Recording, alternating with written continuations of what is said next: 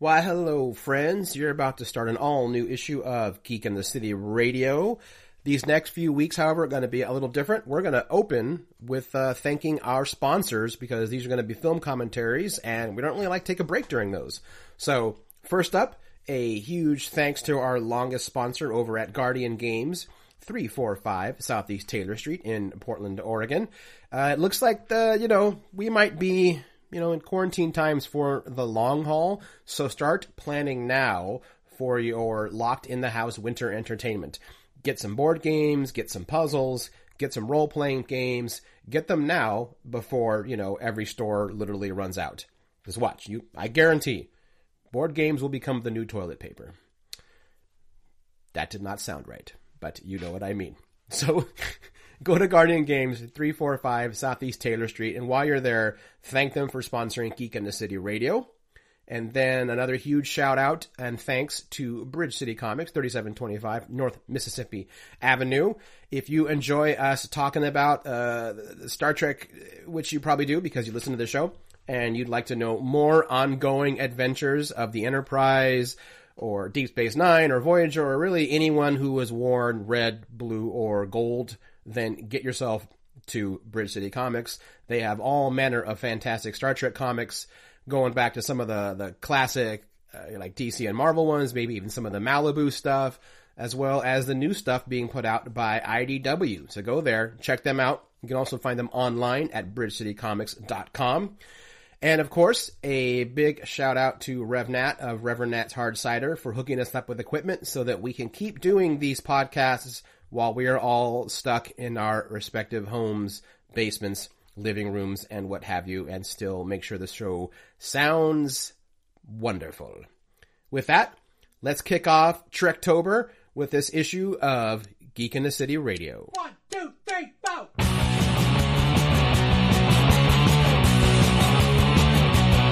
It's been a long, long week. Why don't you spend some time with geeks? So many issues today into which we must delve. We're gonna talk about the stuff that makes you scream and shout. Hit the red alert. We're going warp factor 12. Thanks for pressing play.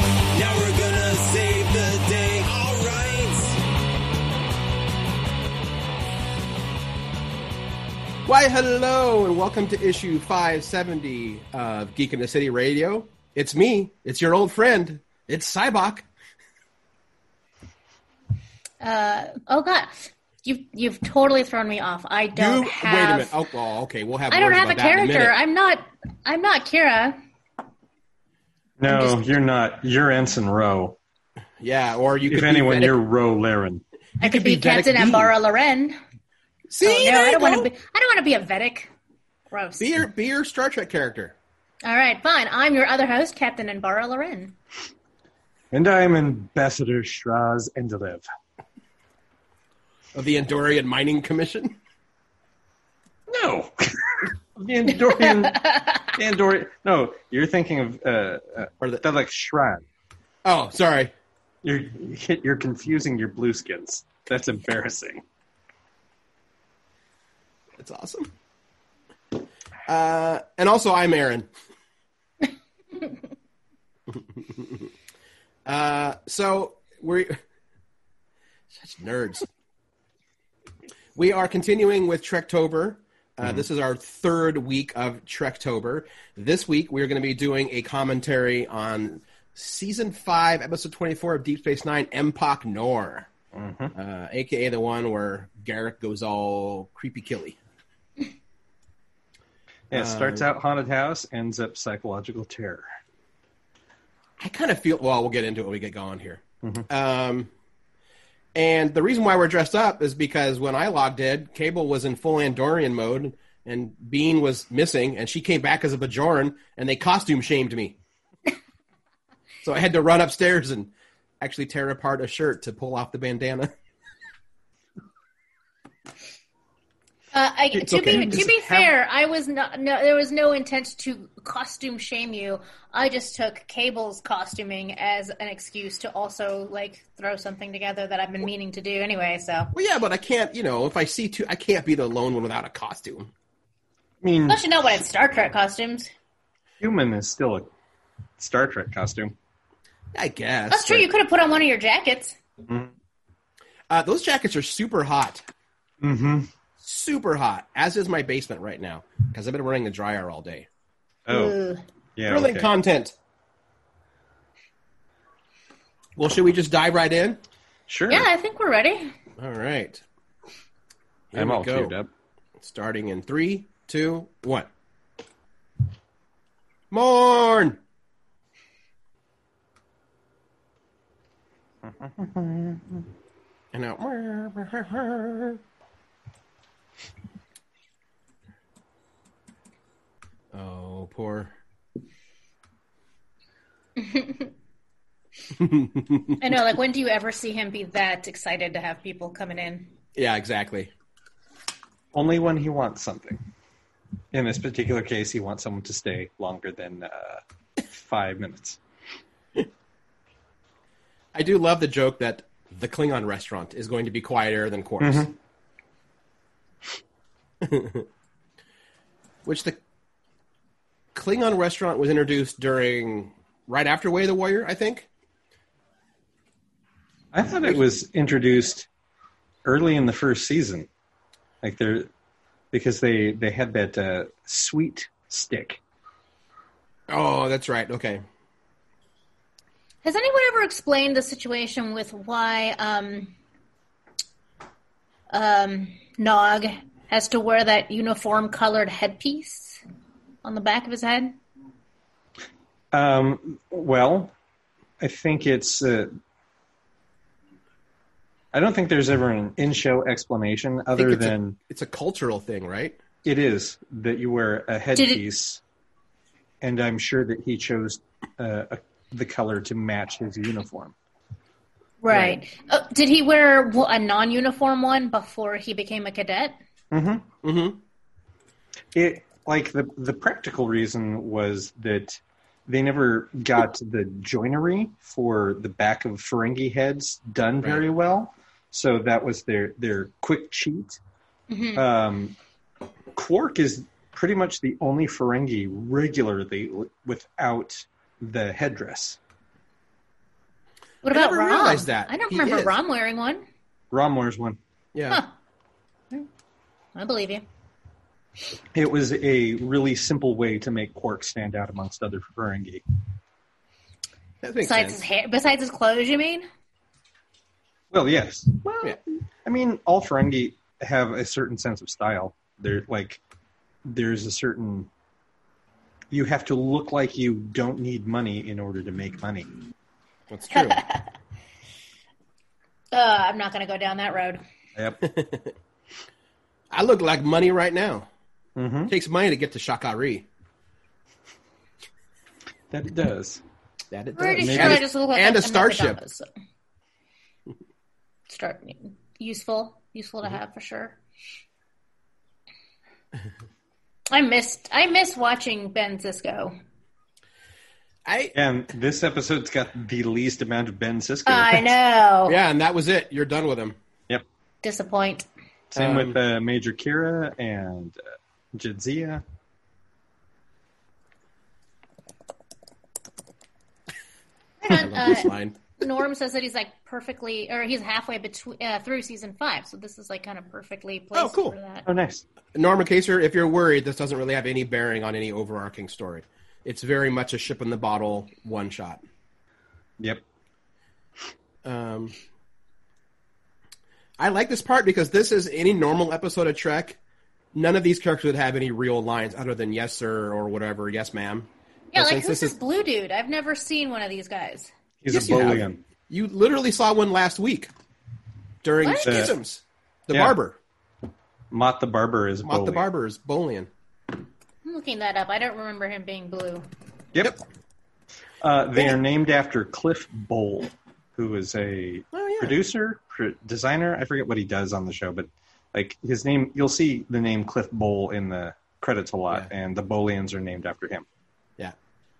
Also, oh, nerd guy. moment. Okay. This is the first appearance of the Starfleet rifle after First Contact because they debuted in First Contact. This is the first time they've been on TV, Oh, which is why O'Brien later on has an old school phaser rifle. They hadn't made a whole lot of them yet. So there you go. Anyway, as I say, I like that scene because it gives you a chance to slowly get to know and have thoughts on characters that are clearly going to die once you know this episode. Well, uh, like like any horror flick, you have to sort of introduce each of the archetypes. Yeah, the scared nerd, the jock. scared nerd, the jock, um, the the the completely tropey badass chick, um, and then and Mr. Congeniality. uh, ah, yeah, there he is. Yeah, I yeah, no, you're right. Nice. Yeah, he's friendly. He chats to everybody. He's got a hobby. Which means Which he's got to be the first one to go. Spoilers. Uh, Oh, you know, yeah. what's funny is, I mean, obviously Nog is the scared nerd, and yet this is an episode where you don't get any of Aron Eisenberg's uh, weird screaming. His, his like high pitched screech. He's not the scared nerd in this episode. The scared nerd is the Bolian. Yeah, Huh. Okay. Um, He- his role in this episode is the best friend, right. the one that like the hero has to save. Yeah, Wow, Gotcha. you're right, Aaron. I hadn't thought about this before now, but you're right. These are all horror movie character tropes. yeah, yeah. I I, didn't. Go ahead. Dean. I, I, know, I was saying I didn't process it like that at all. I wasn't thinking about the archetypes when I watched it the first time. Yeah. Oh, he's and he's the younger friend because O'Brien is the mentor. Also, it was fun to see them in that sort of in that sort of like little brother, big brother dynamic. Yeah, that's I I think that's a better. Yeah, that's Yeah. a good way to yeah, look that's at good. it. I do believe this episode is written by uh, Bryan Fuller, who would later go on to create Discovery Oh, and then be subsequently let go. But you know, yes. Oh, I will admit something, Aaron, since I I kind of pick on you for this. Um, when I was watching this with the audio on, turns out uh, I actually do get a little emotional about that uh, that theme. It's a really good theme. oh DS9. Mm-hmm. Yeah, no, it's Dun dun dun dun dun dun. it's no Rock and Enterprise theme, but it has its place. Actually, no, I DS9 theme is also my favorite theme. Well, and don't forget, this is later season, so you get the drums. Mm-hmm. It's very like, oh, here they go.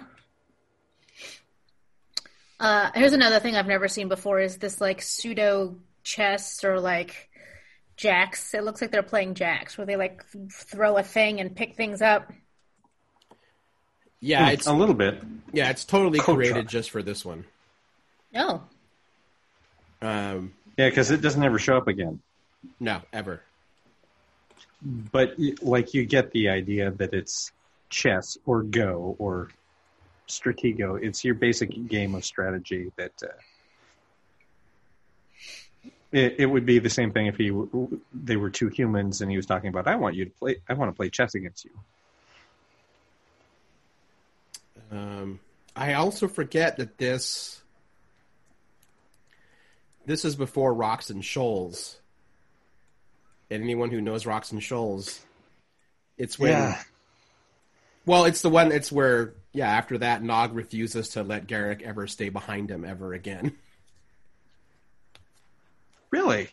Yeah, they even reference it. They said he says, "I would rather if you did not walk behind me due to that unfortunate incident." And Garak looks at him and "Ensign, there may be hope for you yet."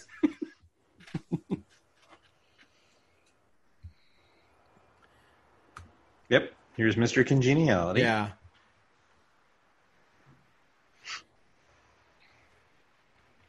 It, it would be, I mean, I guess it's because I've got my 20th slash 21st century mentality. When he talks about collecting relics or whatever, I'm like, oh, he's a he's like a war profiteer. But I was like, uh, it's probably not it. Not with this character. He just kind of probably likes to collect things for like, you know, a Starfleet scrapbook. Mm, Yes, except that these things come off of soldiers. Right. Yes. So, like, I immediately went, "Oh, okay, that's uh, like, like when we went through that museum talking about flags." It doesn't have Um, to be for profit to still be considered, you know, it's war trophies. Yeah. That's I'm trying to decide if I think that's better or worse than war profiteering. Mm, it's neck and neck, I think. Yeah. That's true. Right, because one one is for profit and one is about idolatry. hmm Also, how come? Trying to see here, none of the because it's it's two engineers and two security. I don't think any of them are actually wearing uh, rank pips. I thought they were all engineering. No, um, the jock and the badass women are security. Mhm. Because the engineer, that one engineer says, "Hey, how often do we get to carry phasers?" Right. And he and the woman are both like, "Don't worry, we'll still protect you." Mhm. Silly Is that what she said? Basically, yeah. Fleet does the flying. We just do the dying. Right. Doesn't quite work, but yes. Yeah. This is one of those like it seems like an expensive episode, but it's not because they literally just all right, clear the set. Mhm. Whenever we Throw have to some film, junk around. yeah, whenever we have to film the stage from the outside, let's tilt the camera. Just turn the lights off. Like this is probably, well, this is probably just a rebuilt, uh, like a redesigned sick bay. Yeah. They just put glass domes over the tables. Well, that's the thing. This is the same sort of Empok Nor is the same sort of structure as Deep Space Nine, right? It is Okay. indeed. I, I can't think of what it was, what it used to be called. Empok Uh, DS9 was Terraknor. Terok Nor. There we go. Yeah, I wasn't going to get there. Um, so you really don't have to do much because it's the same type of building Yeah. station. Let's see. Yeah, that's why it's a bottle episode. Right. So yeah, the Chief's rank pips is not a rank pip. It's a designation that make that says he's a Master Chief. Right. Which is a rank. It's just not an officer rank. Right. Yeah. Sorry. It's an Um, NCO. right. I know it's a weird thing to be like. I like. like I just want some kind of costume consistency. I hadn't noticed that they weren't wearing pips, No, none of them are. which Um, would also mean that they're enlisted. Two of them mentioned graduating the academy together, which puts them as officers because enlisted don't go to the academy. Star Trek's never been really hard and fast on how all that shit works. This is true. Well, now I'm just going to be looking real closely for pips. Know, pips and pips and pips and pips, kibbles and pips. Yep. Here's the scared nerd. Mm-hmm.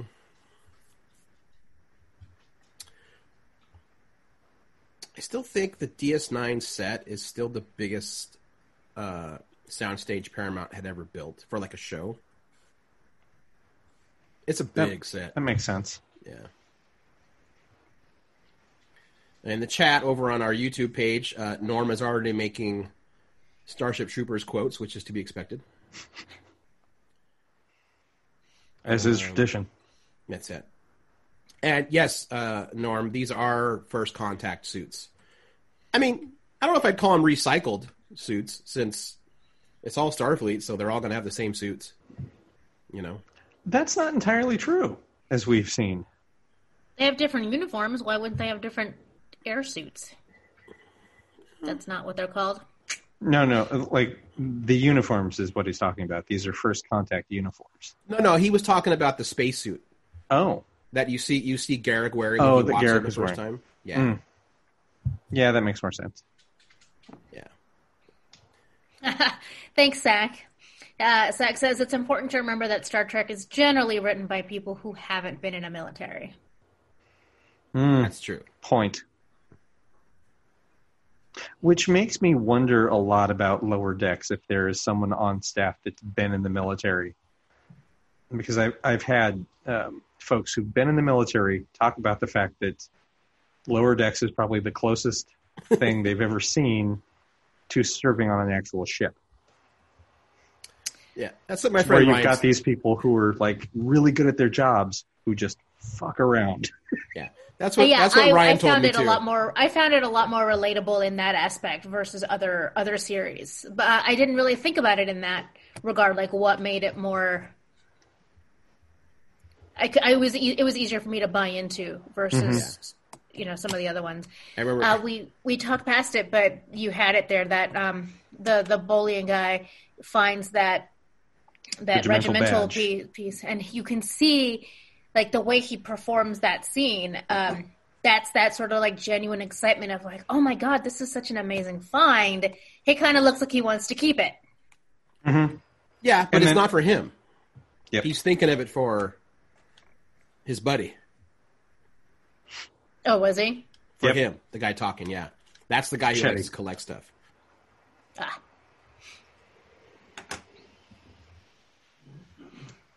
He's the popular kid. He, everybody loves him. He's great. Of course, he's going to get killed first. But he's also the nice guy. Like, oh Mm-hmm. gosh. Yeah, she's the streetwise. You know, Starfleet offered her a way out. That's kind of the vibe she gets. She has something to prove. That's right. She's the the strong female character trope That's right. The other guy, he just likes to kick ass. Mm-hmm. and take names Hell yeah. to compensate for his receding hairline. Aw. I do dig the uh, the phaser rifles that they incorporated, just as a design. I think they look. I think they're good looking. Mm-hmm. I think it's also the first time in a, like since TOS that a phaser rifle isn't essentially just a hand phaser that's had more power plugged into it. That's kind of how it's kind of neat. That's how Star Trek's already done phasers for Starfleet. Because they just get bigger because they're modular. You just add on to them. Hmm. Yeah. But that doesn't necessarily make them more powerful. I mean, I think it's supposed to. I mean, you know. I think it just um, it doesn't have ammunition, but it does have a charge. Yeah. So a Type One hand phaser. So are, are Type Ones the tiny ones, or they the pistol? Type ones are the tiny ones. Type So two the- is the pew, pew, pew, Right. or the so the dust Type busters. Ones have like maybe two continuous hours of energy. something. Uh, yeah. The Juice. pistol gripped ones got like eight hours of continuous energy, and the phaser rifle would probably have 24 right. Okay. because it can store, like, you can put more storage cells on it. Sure, sure. Okay. I'll I'll buy that. Because other, like, you, it's not an ammunition thing. Right. No, that makes sense. You were you were just saying they were more powerful and I'm like thinking, okay, but only like the core part of it would be where the the power draws from. So like No. if you like attach a longer muzzle end or like a bigger butt stock. I'm thinking of it in a very like traditional weapons mm-hmm. sense. And I'm like, you can't make a gun stronger by just putting more shit on it. Unlike the No, rifle that really. Nog has, which is stronger. But that's that's the way that Like- is, right? It's Like the true Americans, we have to that spend comes- eight minutes talking about a gun during this episode. Oops. I know it's funny. Oh, I miss Aron Eisenberg. He put so much heart into that character. I know. I got sad when I saw him for the first time on this one. Yeah, I think the the episode where Nog makes his impassioned plea to Sisko to uh, get a letter of to join Starfleet Academy. That was that was I think the day that Ferengi changed for me. Like my attitudes towards Ferengi as a race and as characters change. I'm like, I don't think I know who these char- these these people are. right. And sure enough, that was part and parcel of the entire uh, shift that Quark's right. family had on the Empire. Everyone but Quark. Yeah, which is still also like there were things that Quark did that were already not traditionally for. Oh, we're gonna we're gonna miss one of the first really good kills though. Oh, here we go. Yeah, because this is it, this is totally like. You know what? I don't even know if this is haunted house. This is being stalked by Jason Voorhees, kind of thing. Hmm. You know, you thought you heard him there. This is The Hills Have Eyes. That's even better. Yeah, Or because you're yeah, being stalked by crazy people. I was gonna say house, last house on the left, but Hills Have Eyes is yeah better. Oh yeah, yeah. Last Similar. house on the left. Yeah. Well, I'll just put my phaser back in its holster. It's like And no, turn why- my back. why He would thinks like an that? engineer, not a soldier. This is true. I mean, it's really well shot. It's kind of hard for Star Trek to, up until I would say actually Discovery, it's always been hard for Star Trek to pull off. Because it's all it's you know it's the future, nothing scary anymore. Like that's a legit jump scare. That's good. Oh, I love the the dangling feet is such a good effect. Mm-hmm. Also, for Trek, that shit was savage there. Just threw her right Just off. fucking threw her over. There's their first two kills. I mean, eventually we get a full on just like a neck crack. Like these Cardassians mm-hmm. are not messing around. oh, oh.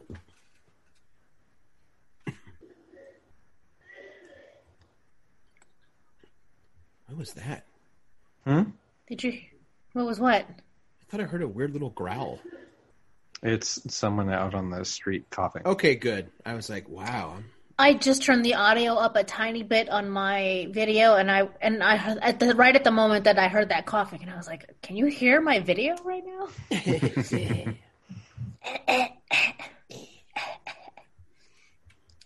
got the black lung pop. Yeah, Norm's with me. This is Cardassian Jason Voorhees. Yeah, that, that's a Or the hunted or yeah, I mean Michael Myers, yeah. definitely. Right. You were saying haunted house earlier, but it's really more. It is more of a uh, pursued. Situation. Yeah, I mean my memory is haunted house because it's basically an abandoned creepy space station, so that's where I went initially. But but it's more slasher film. Yeah. yeah, you're never with. being you're never being pursued by a slasher at like the mall while it's open. No, but I'd I'd watch that movie. I don't know which malls you go to, but I mean, Lloyd Center is Lloyd's- basically a slasher. I was now. at Lloyd Center It about is. a week ago, and I was like, "Holy shit, this place is even more depressing than ever before."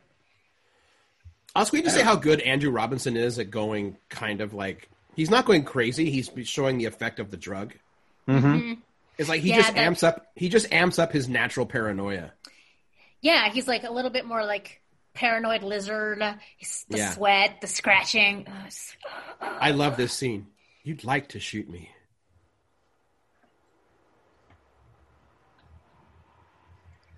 God.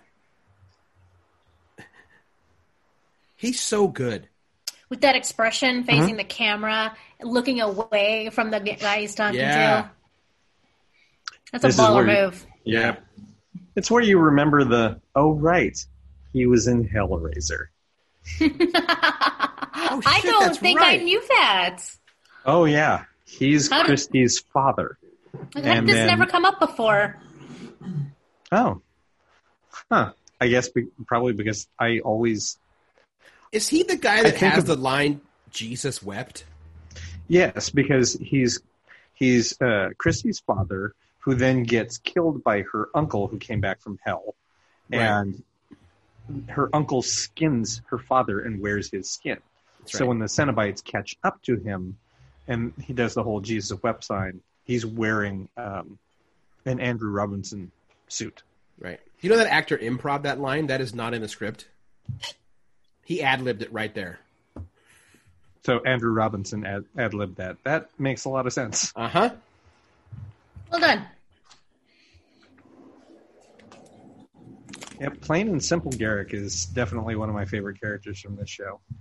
If you ever get a chance, uh, read the Stitch in Time book that he wrote. It's post season seven, all about him trying to help Cardassia rebuild. It's actually very good. That's one of my favorite faces that Garak makes. That Oh, his little side, the like, It's the I know you know, but do you know that I know that you know that I know? Huh. No. Huh.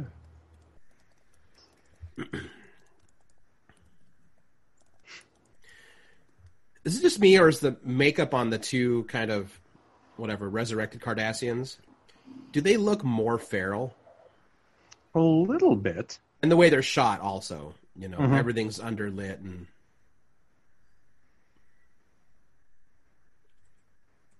Yeah, it like it still does. Knowing that it was Bryan Fuller that wrote this, that makes a lot more sense that this does have the horror movie tropes to it, right, including the lighting and how things are shot, right. which meant they he probably had a hell of a time going, "Crap, how do I end this? It's still Star Trek." right.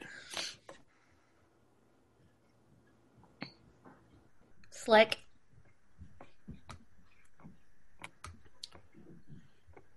The, I've also noticed the the score to this episode has a very has a subtle kind of Michael Kamen in the Die Hard vibe to it. It's got a lot of dun dun dun dun, like with McClane sneaking around and they're playing that kind of just that little background stuff. Mm-hmm. It's got a very similar vibe, Hmm. with like nods to like the original Predator movie, which had to be intentional by the composer. I can't imagine it was not intentional.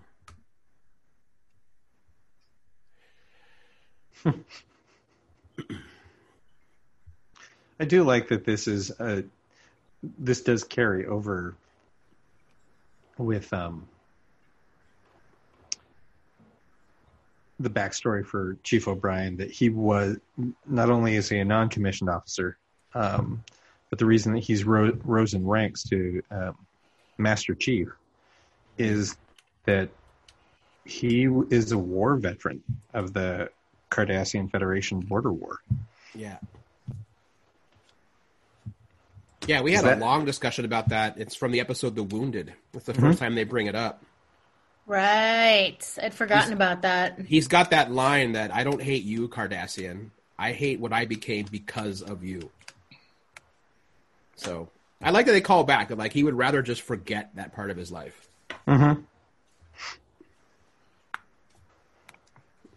Because it wouldn't be Star Trek if you weren't torturing Miles O'Brien. Aw. That's that. That was another one of those like relatable, like post-war experience episodes. Yeah, I remember you. and it's one of those things that like they don't like to talk. People don't like to talk about, but it's it's it's deep and it you know like it has a lasting impact and yeah, that was it was a good one. Yeah. Well, I remember you had said you had inadvertently you were watch you watched it like on Veterans Day, so it was like, well, this is a weird combo. Yeah, it just like happened to be that week because that's when we were going to watch it. But um, yeah, because Veterans Day is about more than you know sales and barbecues. Right. I like how the the Bolian engineer is clearly just talking so he can try to stay calm. Mm-hmm. It's the fill, fill, fill the silence with noise, please. but he also still has it has the wherewithal to understand. Oh, I just thought Garak was a tailor, Right. thus giving even more credence to the offers. Officers don't tell the lower ranks anything.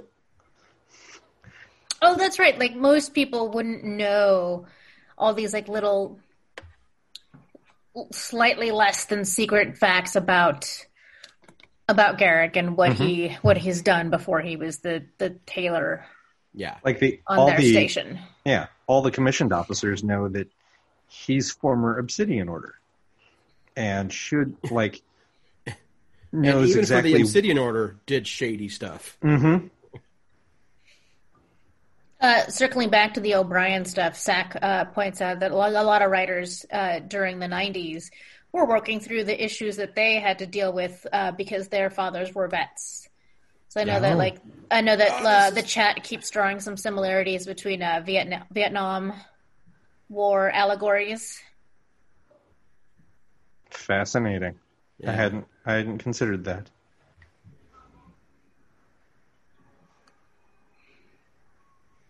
And the reveal. Oh man, it's so good. This is that moment where like you're watching it the first time and you realize the show's got like another 20 minutes. Mhm. And they've killed the two Cardassians hunting them. Mm-hmm. And you get the impression Garak that. Garak's going to go bad, but not this. Hmm, hmm, hmm. Because you always feel like he's going to go bad. Like that's part of the appeal to his character. Right, It's but like then he always you- pulls back. Mm-hmm. This might be the best scene, by the way. The part where he tells him, like, not only did you fail, but you grabbed the wrong part. Mm-hmm. Which is such a very Garak thing to do. It's a classic, like, re- bad guy reveal in a lot of horror movies where it's like this sort of benign statement, but he's saying it while he's killing you, and you're like, oh my god, it was you all along, and now it's too late because you're killing me. Right. It was you. The call is coming from inside the station. It's right. Well, well, of course it is. There's no other ships. Where would it come from? You're in space.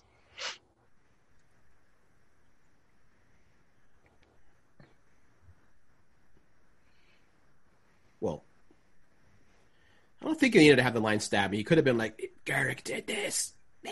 I know he's uh, he's saying an awful lot of stuff, you know, while he dies. It's a that's still a little that's a that's a mid to late '90s TV still. Like, okay, let's let's assume the audience is really dumb. Mm-hmm.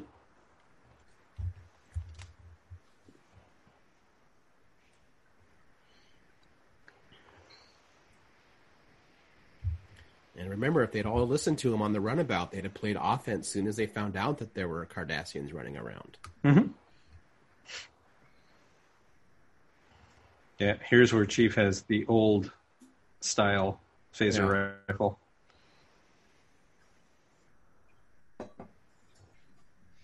No, it makes sense that Nog would have it because he's been back on Earth at Starfleet Academy. That would have been a recent issue. Yeah, Reissue. and he's he's probably trained on it more than current servers are serving people are because they got like daily jobs to do, and he's in the academy, and they're like, "Here's your new gun. Mm-hmm. Learn how to use it." Well, I don't know. You're the one who's always saying that like Starfleet isn't really a military military. How much of their training weeks or months or whatever do you really think would revolve around weapons? Well, it all depends how you want to read into it because the whole thought process that after, basically after the first encounter with the Borg and then leading up to and through Wolf 359, Starfleet mm-hmm. gets way more militaristic because they know the Borg are still coming. Which they So like the, like the Akira class, the Defiant, like they start designing ships for like one job, and it's to just stay in a fight as long as it can. Mm. And then the Dominion War happens. I, I also feel like that they go back and forth. Like like when we're introduced to if you look at the timeline of like um, Enterprise, uh, Archer and his crew are clearly explorers.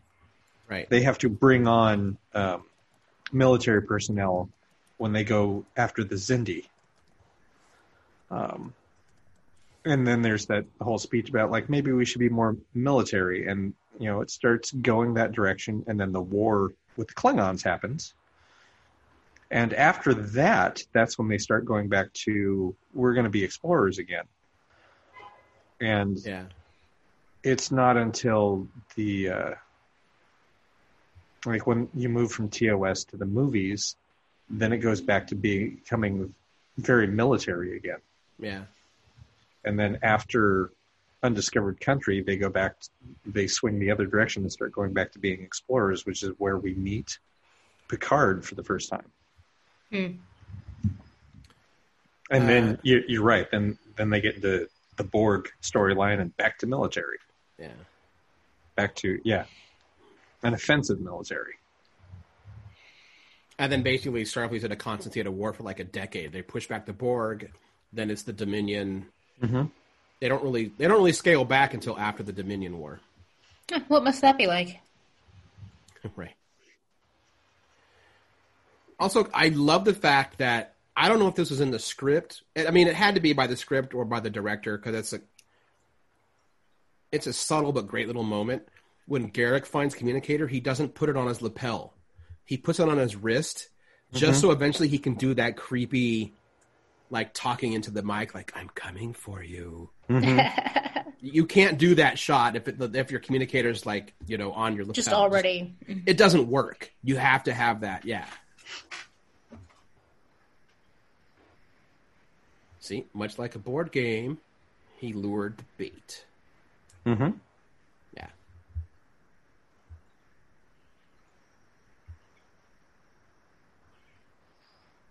Hey, polyhedral dice.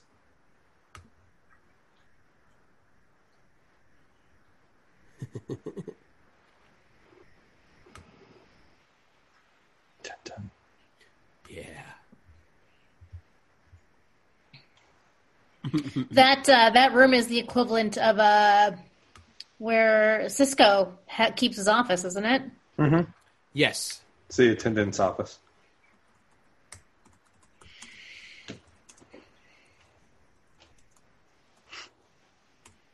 Yeah, because this is all of this is ops.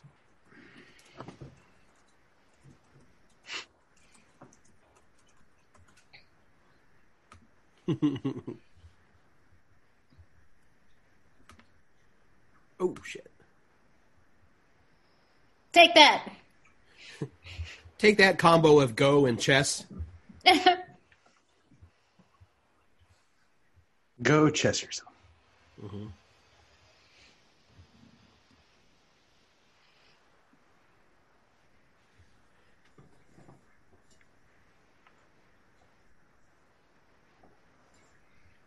I do like that this also, I mean, yeah, he's under the drug, but it also kind of brings out his darker thoughts. You know, that means that there's a part of Garak that is like, I've never met a human that has killed that many Cardassians. He was really good at it.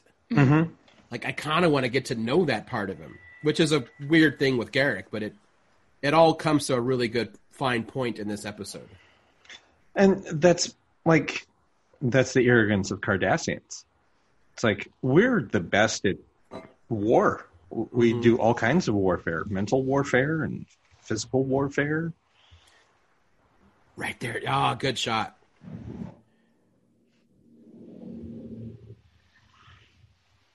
Yep, there, there's that Yeah. that moment. Like, and I and I feel like like if it was a Klingon war and O'Brien had killed like whatever ten Klingons, Worf would just been like, "Well done, you fought with honor," and then like that would be it. Yeah, someone would have presented him with a bat'leth by then. Yeah, yeah, yeah. They're like, "Well done," but with Cardassians, it's like, "Oh, I need we this isn't over," you know. Mm-hmm. It's like you killed us. One day we're going to kill you. We just haven't figured out how yet. Right.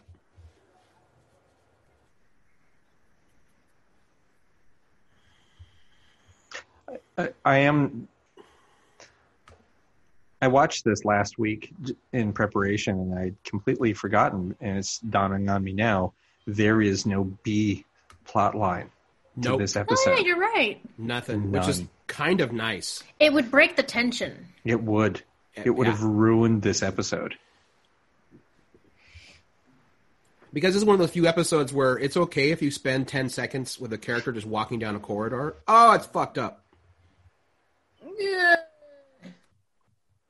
I mean, the last time Trek did this was what, Wrath of Khan? It's just On the straps. re- down. Mm-hmm. regular station? Yes, Yeah. regular one. Mm-hmm. Or even in the future, pulleys squeak if it's dramatically important.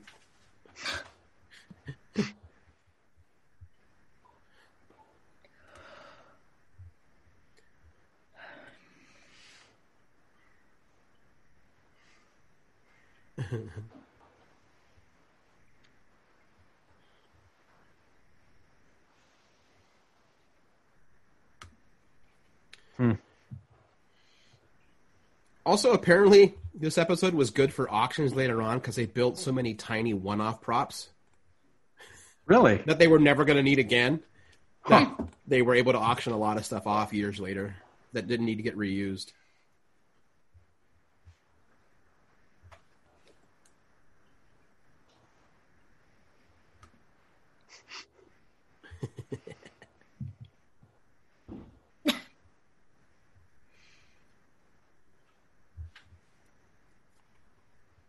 Oh yeah, Zach mentions he's giving off a good Jack Torrance vibe. I'm not making the reference. The Shining. The Shining. Oh, okay. That's why I'm not making the reference. I'm not gonna shoot you.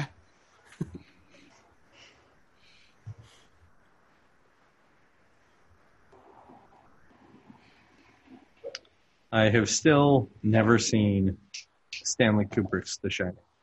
It's the only Stanley Kubrick film I can really stand. I hadn't seen this in a long time, so I kind of forgot how it ended. But I remember watching this and thinking, "Oh, here comes some of that Starfleet, Star Trek, you know, tech the tech endings." Mm-hmm. You could never trust a Starfleet engineer. They're, the most- they're they're basically mages, but with science. Uh, Zach was pointing out in the chat that there is a similar style episode to this uh, for Voyager, where the A plot is uh, a psychotic hologram. Uh, but it does cut away to a B plot. But the B plot on that one is uh, is Harry Kim just trying to like hook up with Seven of Nine. I don't know if this is intentional or not, but Colm Meaney, his fighting stance at the beginning is a lot like Kirk's from the original series. It and is. I'm pretty sure Andrew Robinson was doing Tiger Claw, Mhm. which is kind of cool. Well, he totally just did the double fisted swing just now. Yeah, well, you got to have a haymaker and trick. That's the rule. Is that what Judo that's called? chop. Yeah. Boosh. Never trust a Starfleet engineer. Uh, I'm with the chat. I thought Doctor Sleep was really good. Yeah, but that's not Kubrick. I haven't seen Doctor It's, but it's either. the sequel. It's the, essentially the sequel to The Shining. Right. I, th- I think it did a really good job of like kind of adding more in-world content Right. or or expanding on the lore, I guess.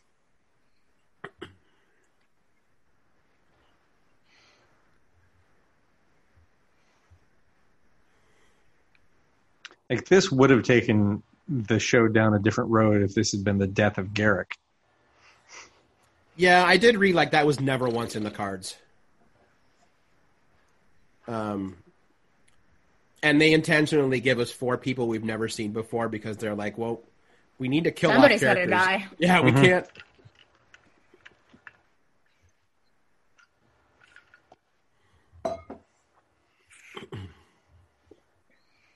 And now here's Dr. Bashir making his one appearance. Mm-hmm. Hmm.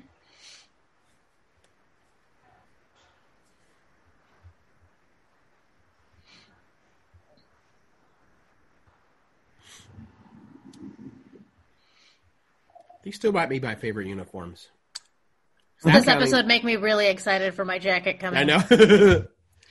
Oh, did you order one? I did. Oh, Good. Oh yeah. yeah.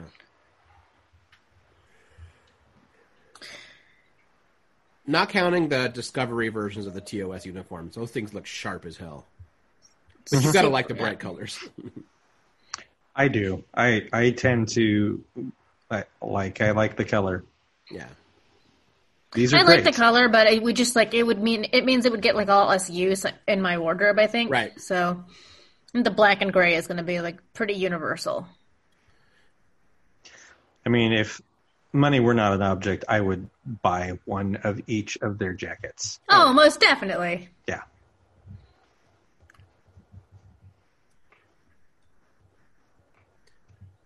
I do like that this shows that even though Garak was 100% not in control, it's still like I don't need you to go out of the way to defend me in my, you know, my inquest, but can you maybe tell the widow that, you know, my bad?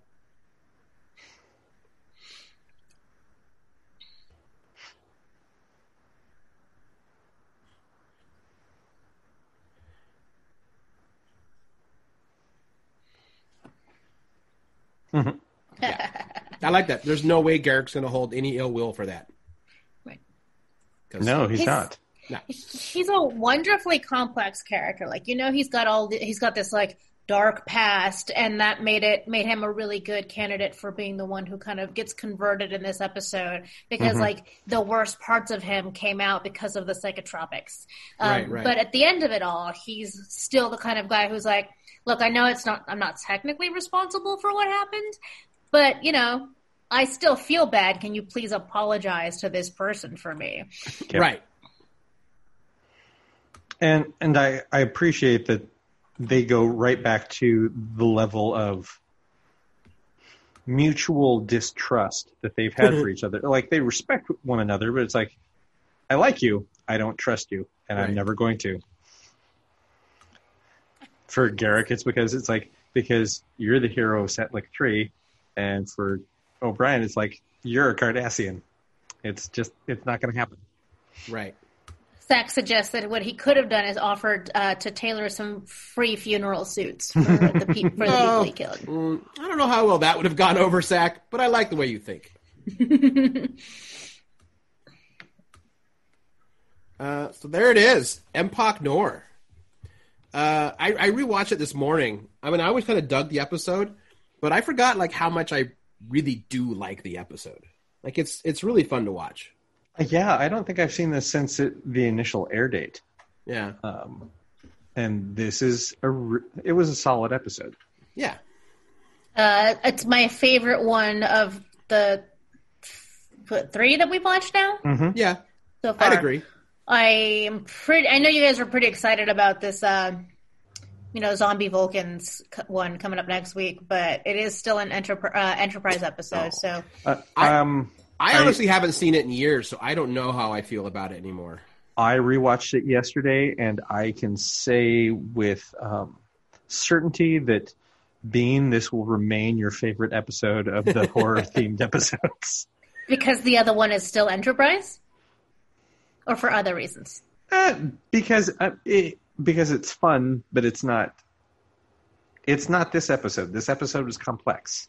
Mm-hmm. Um, Once again, proving Deep Space Nine is the best Trek. yep. I had a whole conversation with my sister where she was thinking about watching it. I mean, I was like, if you really don't, if you're like feeling really choosy or you don't, you're not sure you're gonna like it, you got to start with Deep Space Nine.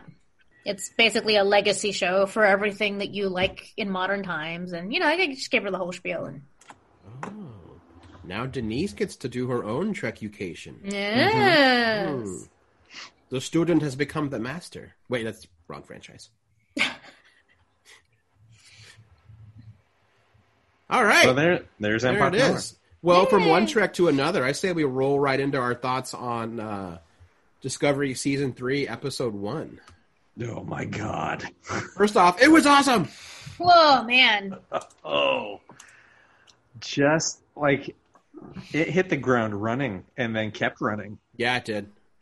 Uh, I I And- really and thought then of it as started like an shooting. em, em, like an emotion sandwich. Like there was some like emotional stuff in the beginning, Mm-hmm. some kind of like you know touchy feely stuff at the end of the episode, and that's the bread. You've got your action, that's a little bit of meat, and then you've also got the humor. That's all like I don't know the cheese, Condiments. condiments, every, everything Maybe else. Maybe the tomato. Tomato. good a good tomato on your sandwich is important. Mm-hmm. Um, Heirloom, not hot house. ooh, Correct. Opinions. Um, I mean, I can't send raw tomatoes, but that's fine. Sure. for the rest of us. Yeah, it's, It's a grilled tomato for you. Fine. Ooh, delicious. Um, I uh, I immediately wanted a crossover with um, I want Burnham and Beckett Mariner to meet, and I want them to hate each other, except when they're both drunk, because clearly that's when they'll get get along the best. Because drugged up Michael Burnham is fucking dangerous. Oh, she was great. I also love that it was basically this weird extended therapy session, but she had to be completely just off her rocker to do it. It was like this speed realizations, mm-hmm. you know, which was pretty great. um, so what do we think is up with the cat? I know you guys had some theories. Man, I um, Wh- What was her name? Grudge. Grudge. I knew it was something with a G. So I mean, it, it could very easily be that it's just a cat, and there would be nothing wrong with it being like just a cat, as just this character thing for for Book. Um, but me being like the big Trek nerd that I am, I'm like, oh man, what if Book is like Gary Nine? Oh, that was your. Uh, okay, I see where you're going. Yeah, right. You did Seven- say that. I don't know what As- that I, for- and I forgot if they even give the race about what Gary Seven is. I'm not. I'm not sure. Gary Seven was a human. Oh, he's human, right? Yes. That's The race that he works for is not and is never identified. Right. But they augmented him. Yeah. And Because he's- Book. Book is clearly. I don't know that Book is human. I don't think he is. He's Uh, humanoid. Yeah, Yeah, or he's been a- augmented. Yeah, because he mentions. Because that was doesn't she ask him like, "Where are you from?" And he says a different. Pl-. And like, he he says like he's not Terran, or you know what I mean. Um, and he also like intimates that the power that he has is used. That connection with other life forces is used to hunt, right. and one a generation comes out as the reverse of that, where all that empathy or all that connection to to life forces makes them so empathic they can't bring any harm. Right. Um, but is that um, is that an attribute of of a particular race within the Star Trek canon, or is it maybe, or like, is it some sort of like spiritual practice, or just sort of a uh, not chemical, but like a, an anomalous thing where, like, you know what? Sometimes we just get a person who is like super empathic in this like magical way.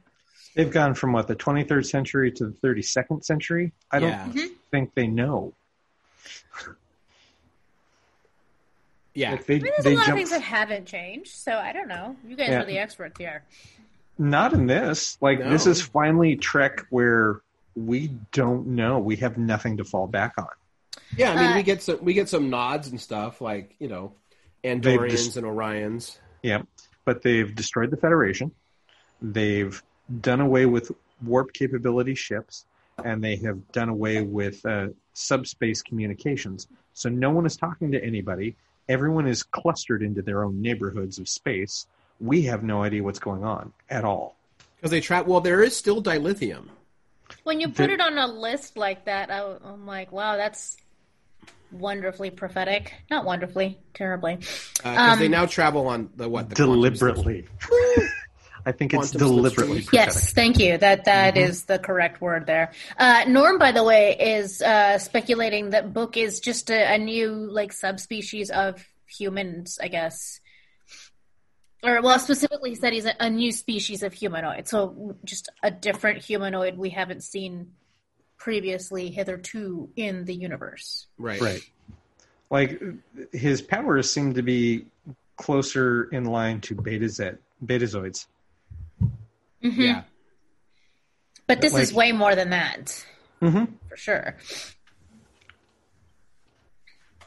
Oh, and there was that that element of like uh, his his people or his family are poachers, and so he's he's Right. the anomaly where he comes from, in that he's not down for that business. He's in, going to do the opposite. Right. Right. Um. Yeah. It is. It's funny for as much as that show is maligned, Discovery likes to do a lot of nods to Enterprise. Well, yeah, because that's the only show that they can fall back to. That's true. I never thought about it yeah, it's way. the only canon that they have. Um, Mm-hmm.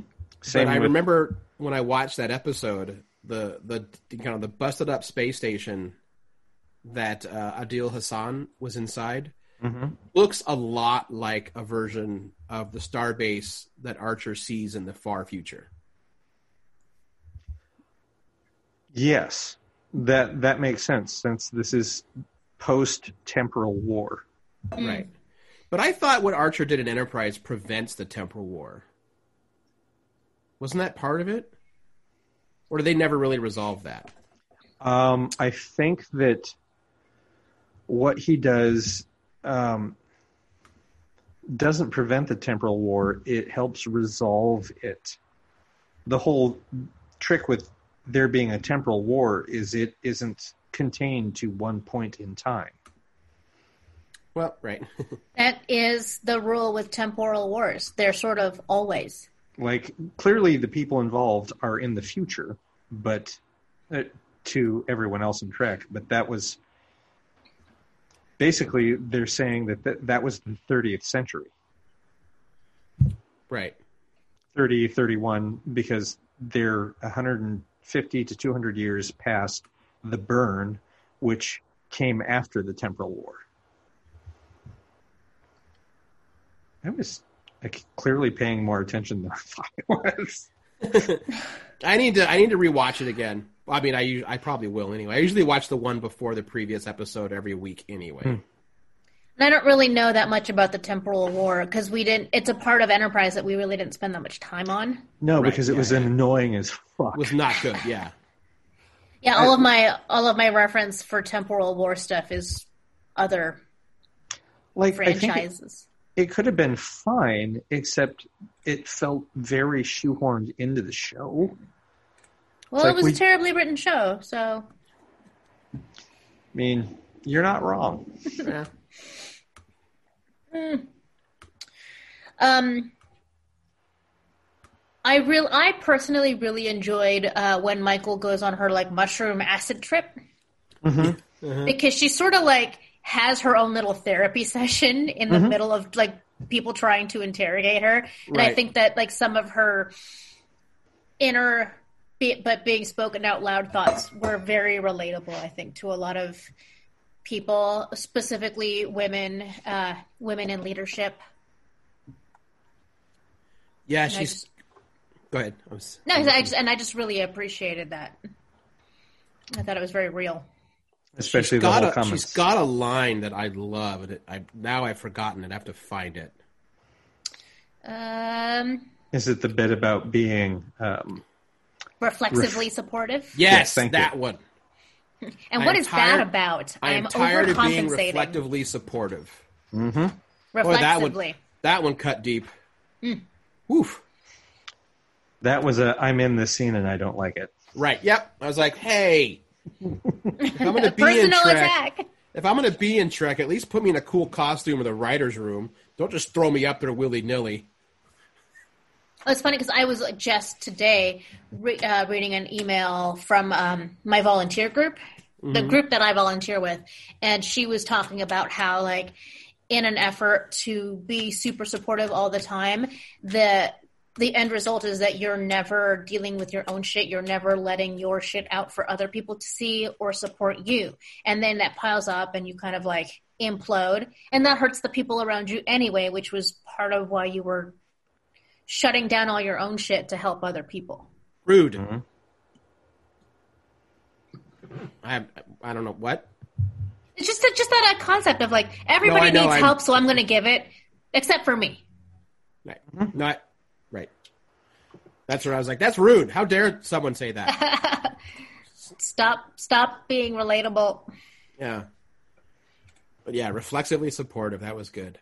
Um, I, I, there's a couple of like nerd moments that knowing that writers that writers room is super nerdy. Like they're incredibly talented, but they're hella nerdy also.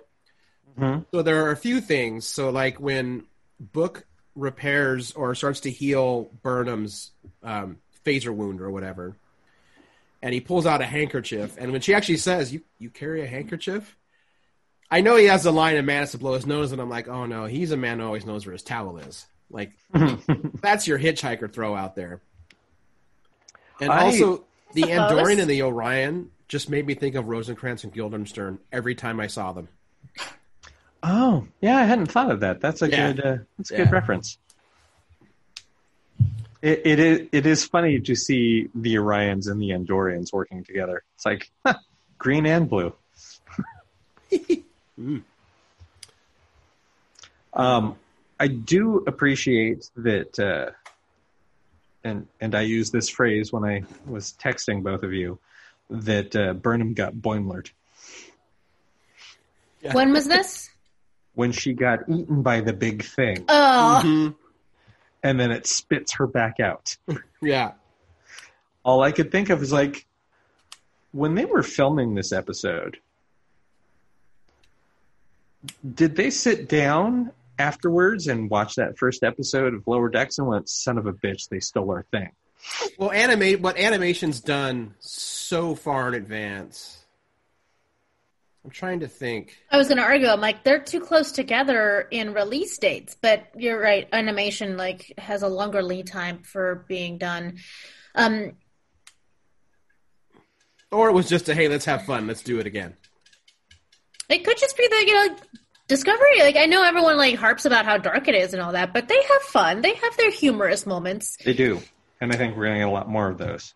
I think yeah, this uh, this premiere also didn't feel dark to me at all. The situation is dire, but this was one of the most hopeful episodes of Trek I have seen in years. even despite the fact that she's centuries away from where she came from and she has no idea if when or how she's going to find her people.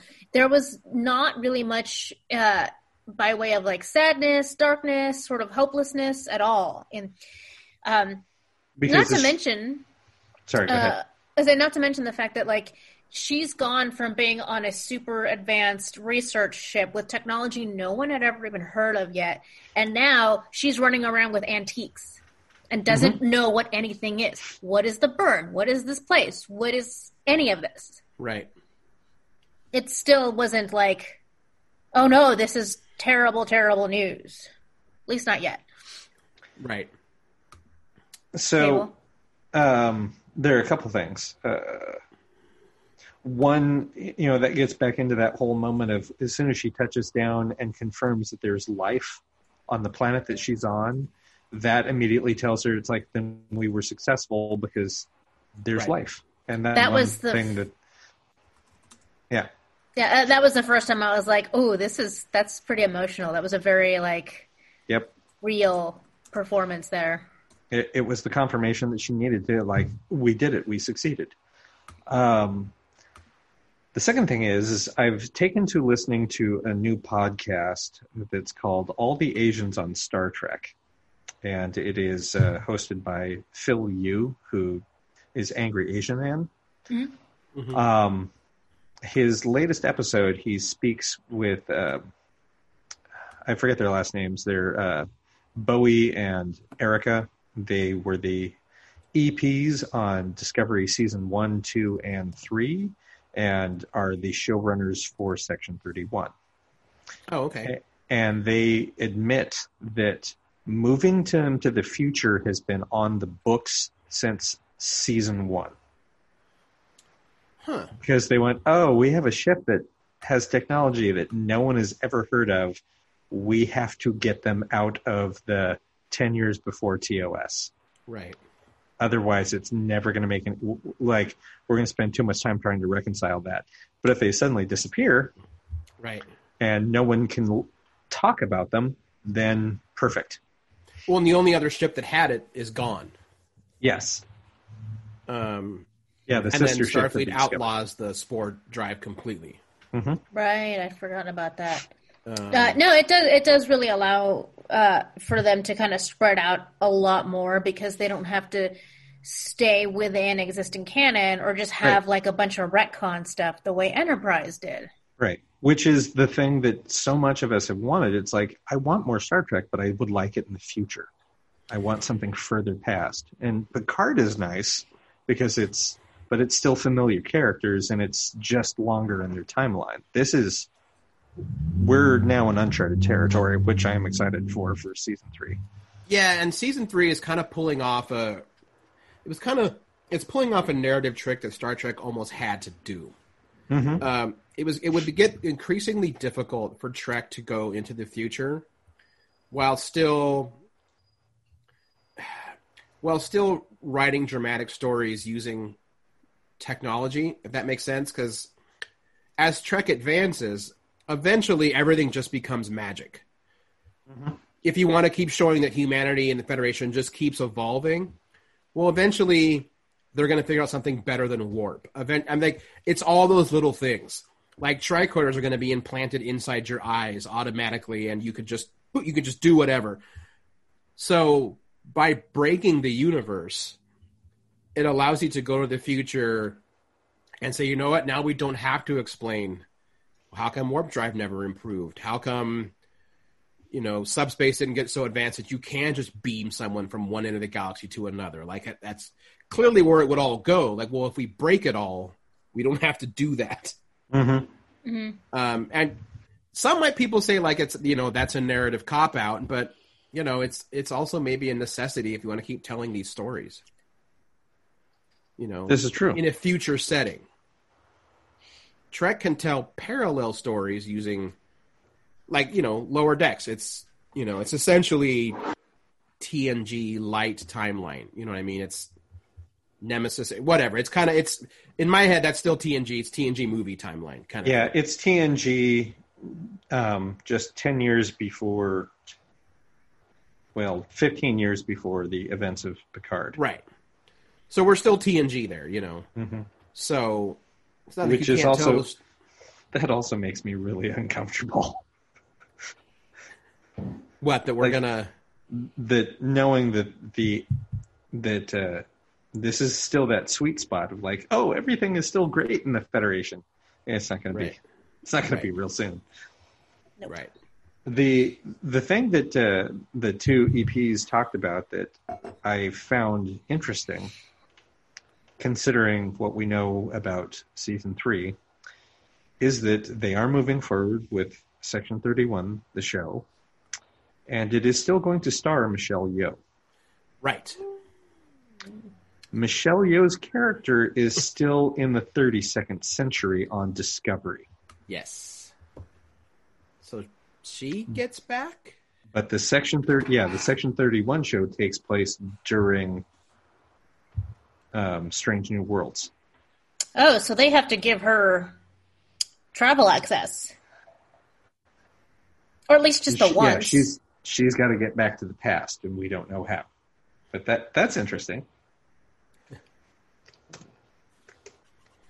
I'm She probably betrays them. They all have a way to go to the. Well, actually, they know that they can never go back because if they go back, the control can happen again, right? Because it's in the Discovery, Yeah, this the ship can never go back. yeah, right? and also the suit, which is no more Is no more. But, Is but right. for for that very reason. Right. Uh, sorry, the EPs are Bo Yeon Kim and Erika Lippoldt. okay. And the two of you should really listen to this show. You would enjoy it greatly. They Check have out. they've interviewed Keone Young, who played Buck Bokai. hmm They've interviewed Clyde Kusatsu, um, and Reggie Lee. So yeah, definitely watch it. It's only eight episodes up so far. It's on my radar. I guess the sooner I listen to it, the sooner I will be caught up. Mm-hmm. The uh, the fun little bit of trivia that I noticed, although I think there is a one character exception, but they're very far in the background. This is the first episode of Trek ever that doesn't have a single white person in it. Yep. Like none. Uh, when we go to that planet where Book drops off the worm, there is one dude in the background that appears to be Caucasian. So that was He kind could of just be white passing. Yeah, that's why I said. I, I say here. so whatever. You Yep. know. Well, someone did tell me like, well, he's a redhead though. I'm like, well, okay, come on, all right. That's come on. Mm. Yeah. Um, can we talk about, uh, at least for me, how freaking emotional it was when uh, Michael swore Hussain in, and they and they like lowered the banner together. I'm like, oh my god, it was so good. That was a really nice touch. It was really good. It was wonderful. I, I think I described it to you in text as that the emotional resonance of that moment would be the the real life counterpart would be if a Star Trek fan who held close all the precepts of being in Starfleet and being part of the Federation was suddenly approached by someone from the future who was actually from Starfleet Right. and basically said, "It's all real." Yeah. Oh God, I knew it. Like that because Yeah. that was his moment. It's like I've heard of these things. I was raised for it. I, that's all I do. But this is all I'm acting on faith. I have no proof. And Right. for Burnham to show up and go, "Oh, nope, you were you, you are officially a commissioned officer now." Right. That was yeah. There, and there, there is also an interesting parallel with what happens in that see in that episode with uh, in episode two of season two of Discovery um, with New Eden. Um, that's an entire planet of like true believers Mm-hmm. and you know that you, you have the one guy that he's a believer but he's a scientist first. And you know pike tells michael like we can't tell him. She's like we should at least let him know that he's not crazy. You know give some kind of validation to what his entire family has believed since they arrived. Um and this time she gets to do it. Mm-hmm. Um, and I know that Pike does it anyway, but th- this is a different. This is a different. This is the way Michael would have done it, kind of thing. Um, so I enjoy that parallel of those two episodes together with that. Um, I am excited to see what Starfleet ships look like because we are we do know there's some kind of Starfleet. Correct. In Um, theory. I mean, there's something we see new badges, even in the credit sequence. I I think that we also there's going to be like everyone's speculating. It's like, oh, well, you know, where is the discovery, or when's it going to show up? It's like long enough for Burnham to have grown out her hair. It's going to be a couple years. I mean, I assume it's going to be the next episode, but it will have been, Sure. I'm going to say, five years? Yeah, uh, that seems like a logical guess. Yeah, yeah, they're going to time jump a little bit, like mm-hmm. storyline, what narratively they're going to do. Right. because like when they catch up to her it'll she's going to know everything they need to know about this period in the future Right. Right, but I feel like they're going to be pretty well. I mean, I can't imagine the Discovery is just going to sit out there for whatever and for years and do nothing either. No No, I'm- no. i mean it's not going to appear for burnham for another five years Oh, I see what For you mean. them, it will have been j- however long it takes to pass through the wormhole, Right. but they'll come out at a much later time than Burnham did. right? You know, this- what you mean. Yeah, yeah, yeah like what happened with uh, the kelvin timeline right. the narada showed up and then 20 years later the or 25 years later the uh, Tadpole, jellyfish jellyfish. That's right. I remember it had a really dumb, Stupid name, name. for a, stupid name for a ship, the jellyfish.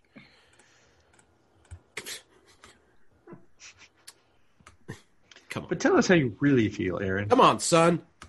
Jellyfish. LaForge would have designed a ship and called it the Jellyfish. fair Very well.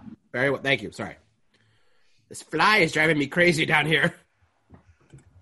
It's a short Uh, riff. But yeah, it's a it it might be my favorite standalone like season premiere of Trek ever. So not counting like two parters that are followed up from a cliffhanger. Sure. As like a standalone premiere, it might be my favorite that I've seen in Trek to date. So It's certainly the most solid too. yeah. It's strong. It's very strong. Um, you were talking about the opening credits uh-huh. and the stuff that is new. One that caught my eye, and it could just be that I have a bad memory, but I was pretty sure we'd never seen before, was these. They look like little Wally style robots with a Starfleet emblem on the That front. That was new. That was Okay. new. I they look so. like modified versions of the robots that can repair a hole that you see on the Enterprise. Mm-hmm. Mm-hmm. Okay. Um, I'm actually playing it right now to see what else stood out as being new. The phaser was always part of it, right? Mm-hmm. Or maybe that's a But different that's a, style. but of it shows new ones. Uh, dilithium is now red in the credits. And then yeah, you see the The, new badge. the badge shift from the Discovery to the new ones When they have Well- a, they they show a series of three badges. for each uh, department. Division. And something I love, I think they did it once in a future TNG. The rank pips are on the badge. They did that in the first that's season. That's what I thought that was. They did that in the first season of Discovery too. Oh, that's right. Yeah. and then they i think they abandoned that because i think when they started making props for people to buy they're like oh we can't customize those that way they just Right. all have to be blank Yeah. I wish this wouldn't that the stupid pause minimizes the playback I know it's annoying. because there's there's a I think it's a ship, but I can't really tell, and I'm like this. What is this? And I can't share oh, it's probably screen. a book ship. The, the Okay. yeah, that flies a lot like a B-wing, so that made me giddy. mm-hmm. It's you know it's kind of asymmetrical and flies on its side, which doesn't make sense. You know, just no sides in space, but you know what I mean. Um. Well, and we also get uh, a scene in the you know this season on Discovery. One of the characters who's clearly modern Starfleet. They have that line of like it's going to be weird living in a museum. You know, until he's like, uh, this is not a museum. He's like, uh, to you, you know. Oh no! So it, uh, it would suck to live in a museum, and That's. Tilly is like, "No, that sounds amazing." And whoever that new character is is like, "That's exactly what someone who lives in a museum would say." Right. Okay. That's it. Yeah. Nice. Um. So yeah, that'll be good. Um. Although speaking of Tilly, I adored Michael's line when she when she has a line. She's like, "I have a friend. You should never give this to her. Never let her have this." My God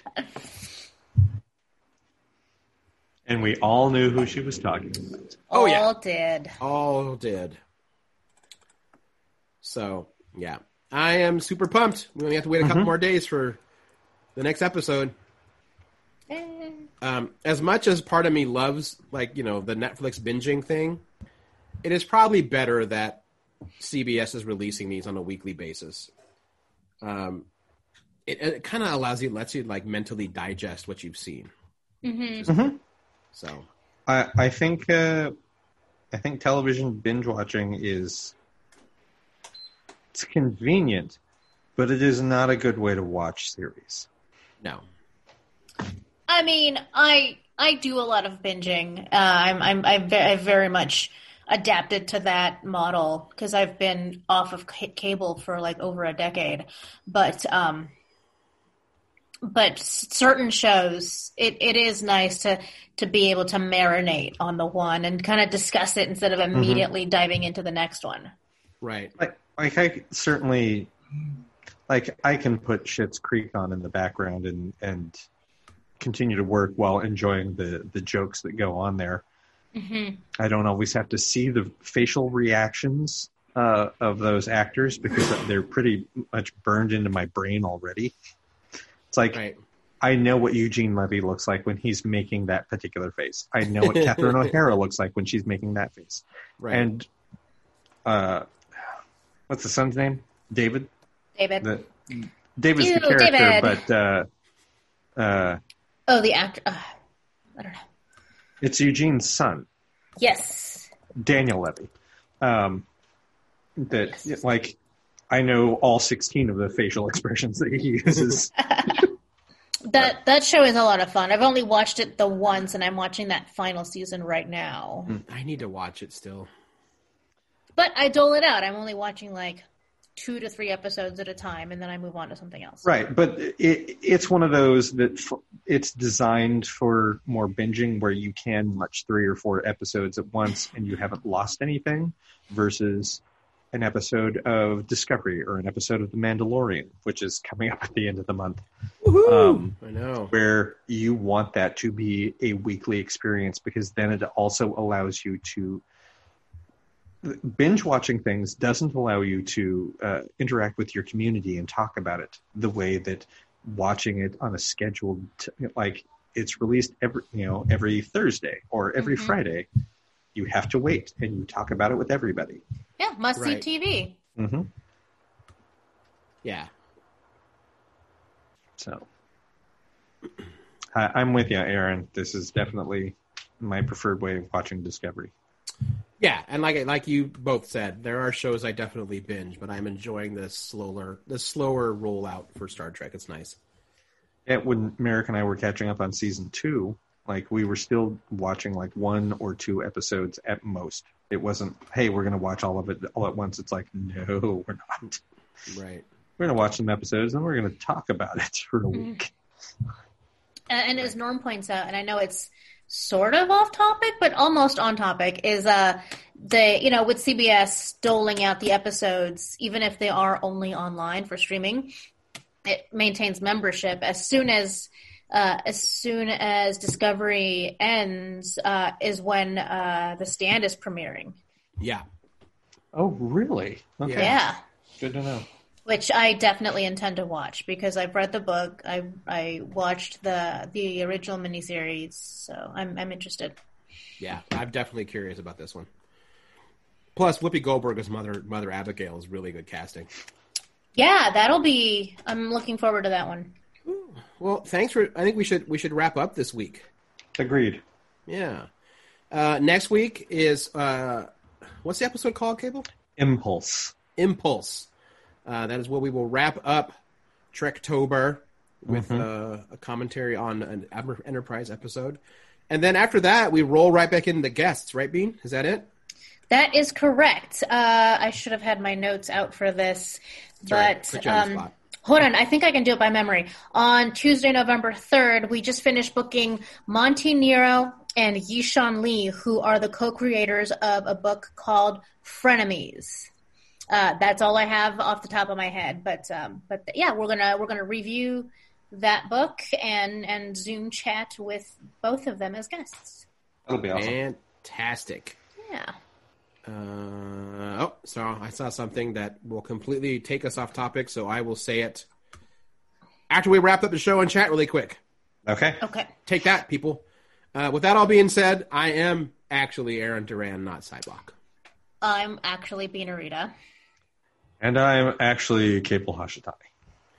And we will talk to everybody next week. Please, for the love of all that is holy, vote. Just vote.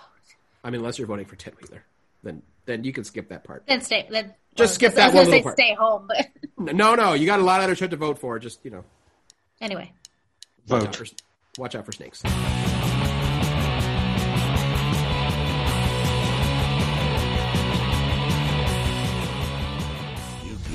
Wednesday on an all-new Star Trek Enterprise. There is a darkness deep within the Delphic expanse, some say, can drive a Vulcan mad.